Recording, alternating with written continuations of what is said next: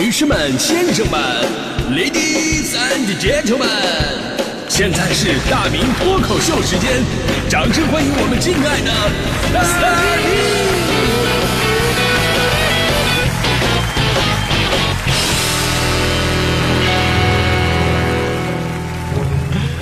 好，欢迎各位来到今天的大明脱口秀，我是大明啊。呃这时段呢，我们来聊聊最近这个关注度非常火的上海车展啊。当然了，我先说一下，我并不是说什么职业车评人啊，我对于车呢认识仅仅是限于开，而且目前就开的水平啊，仅仅限于自动挡那个，手动已经忘了怎么开了。所以在我这儿，您基本上听不到什么专业的汽车知识，也拿不到什么买车的优惠。呃，那我拿什么才能留住我亲爱的兄弟们呢？我们来说说那些漂亮的车模吧。开个玩笑，我是那种人吗？啊，可能你们认为是，啊、但是我不会承认的啊。不过我们今天呢，必须从车模这儿下手啊，不是那个入手，入手，入手啊。为什么呢？因为。这是我对上海车展以及最近这几年车展的第一个最大的体会，那就是车展真的是在展车了。那有朋友可能会纳闷，这不废话吗？车展不展车，展什么玩意儿啊？我说这还真的不一定。早几年的车展，你还有印象吗？说白了都是借着车展车模，导致很多真正爱车人士很闹心啊。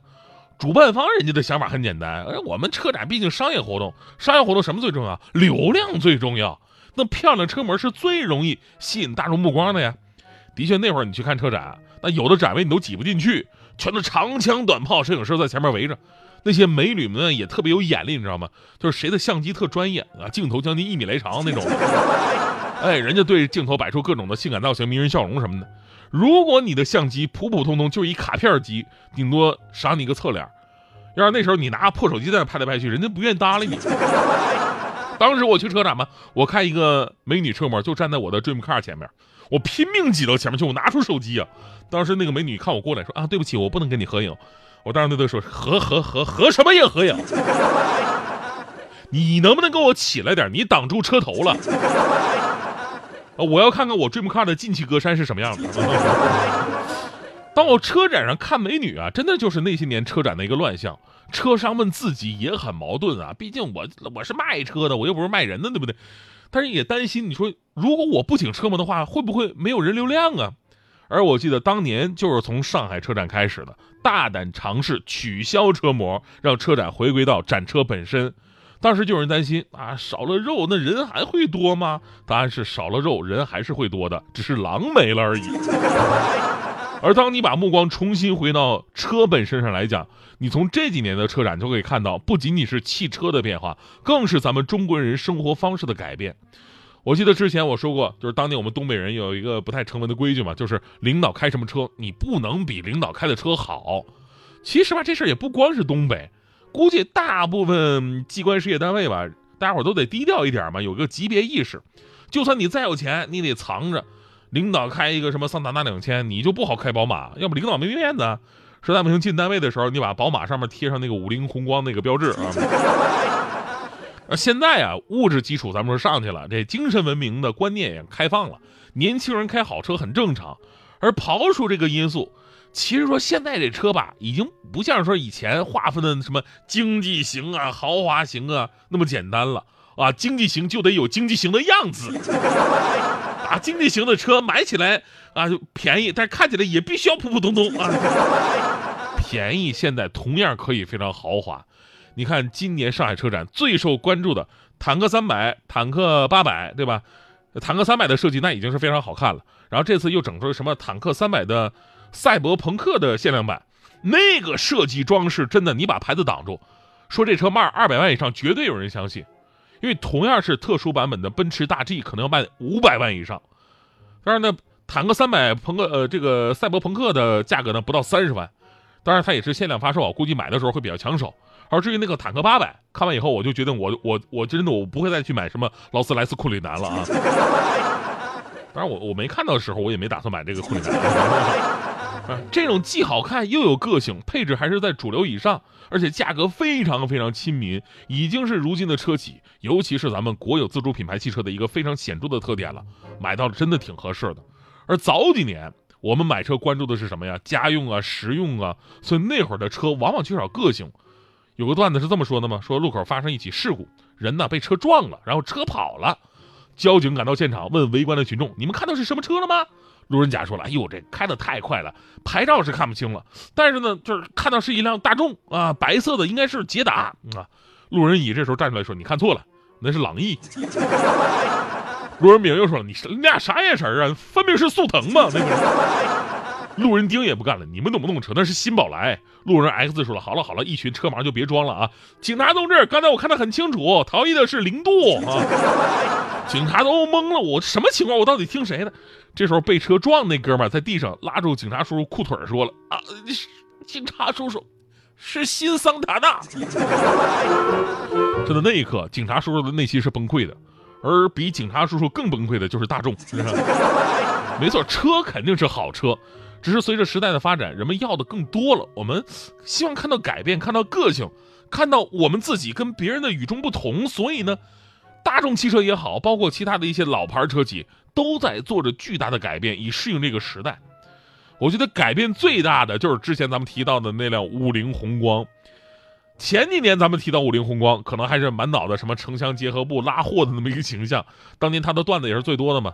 啊，既利用他这个苦大仇深的形象，然后跟其他的豪华车形成一个反差萌。什么？昨晚我在秋名山输给一辆五菱宏光，他用惯性漂移过弯，他的车很快。我只是看到有一个修楼房漏水的招牌，如果知道他是谁的话，麻烦你跟他说一声，星期六晚我会在秋名山等他。正所谓秋名山上行人稀，常有车手比高低。如今车道依旧在，不见当年老司机啊。然后还有说什么啊？别惹五菱宏光，你永远不知道车上会下来多少人啊！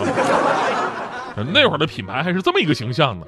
但你看看现在的五菱宏光，一改往日劳苦大众的形象，虽然已经是这个国产汽车销量冠军了，但是呢，人家还继续寻求改变。年轻人喜欢什么，人家就造什么。宝马 Mini 深受年轻人的追捧。那你就看看这届车展最火的 mini，还真的不是宝马 mini，而是五菱宏光自己造的宏光 mini 的敞篷版。哎呦，那个样子，光是在网上看图片，很多朋友已经欲罢不能了。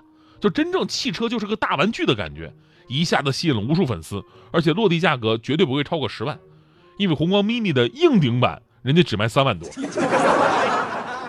当然，我刚才说的这些啊，都是说。呃，这些年的一些改变，尤其是外观呐、个性化方面的，其实这次上海车展展出的更多是汽车的未来。除了那些引人注目的功能、颠覆想象的首发新车，人们也非常关注那些展出的多样化智能交通解决方案、车载超级计算机。呃，概念智能座舱系统，还有华为的这个汽车智能系统等等等等，所以说这样的车展呢，让我们看到的不仅仅是汽车本身，更有我们未来的汽车生活。也许呢，就在未来几年吧，汽车是我们第二个家。这句话不再是一句比喻，而是一句陈述了。而这个第二个家，功能会颠覆我们如今对于车的很多的认知，甚至会改变如今我们对于交通的一些制定的规则。任何你能想到的功能，都有可能通过科技跟互联网来实现。也许就像现在的手机一样，您只需要下载一个 APP，车就会多了一个功能。所以到那个时候，即便你的要求再高，你的 dream car 也不再是梦。只有摇号才真的是梦啊！